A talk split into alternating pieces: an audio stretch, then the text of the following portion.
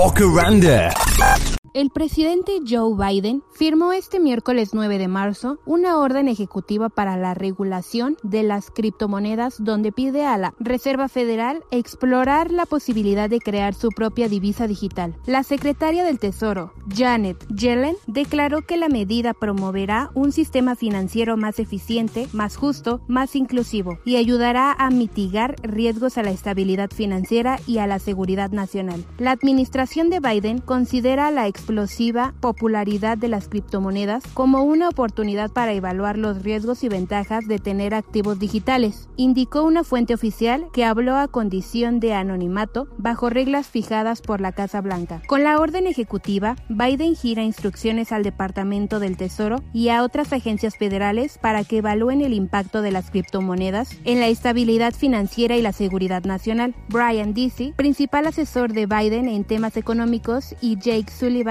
su asesor en seguridad nacional, afirmaron que la orden comprende la primera vez que Estados Unidos fija una estrategia nacional para el uso de valores digitales. La medida surge en momentos en que funcionarios y legisladores expresan temores de que Rusia esté utilizando las monedas digitales para evadir las sanciones que la comunidad internacional le ha impuesto por su invasión a Ucrania. La administración de Biden argumenta que Rusia no podrá usar criptomonedas para compensar la pérdida del comercio con Estados Unidos y Europa. Fuentes del gobierno han señalado que la orden ejecutiva estaba siendo preparada meses antes de la invasión de Ucrania. Dalip Singh, asesor asistente de seguridad nacional y temas económicos de Biden, declaró el miércoles que las criptomonedas realmente no sirven para evadir sanciones.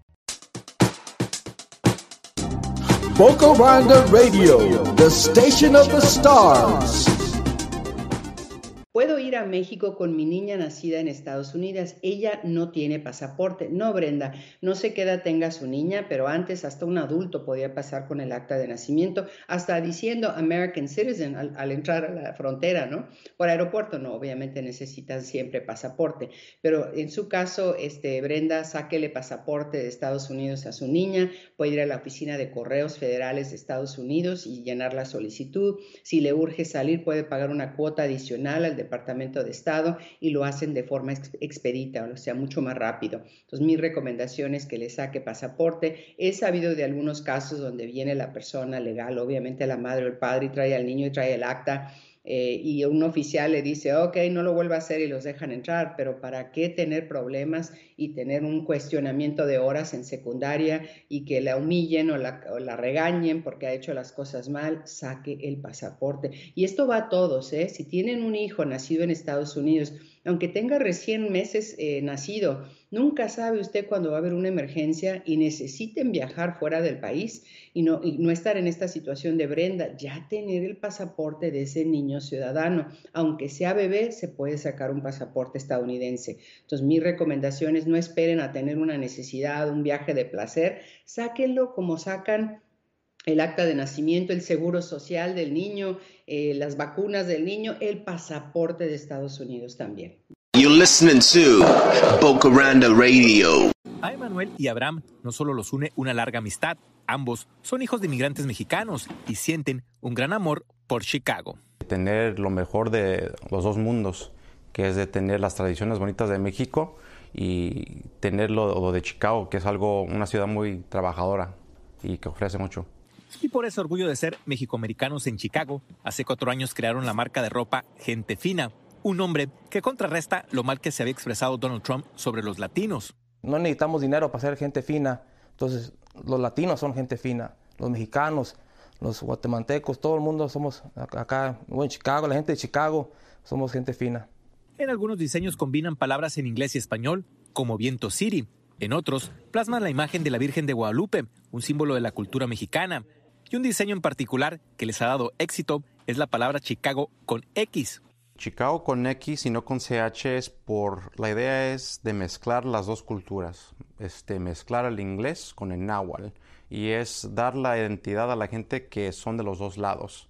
Un concepto que ha tenido gran aceptación entre los jóvenes mexicoamericanos como Alex, uno de sus clientes. Nosotros los mexicanos americanos tenemos una mezcla de cultura y hablamos de inglés y español. Es parte de nuestra identidad. El sueño de Abraham y Emanuel es que su marca de ropa Gente Fina no solo represente a los latinos de Chicago, sino de todo el mundo. Por eso les gustaría abrir talleres como este en países de Latinoamérica.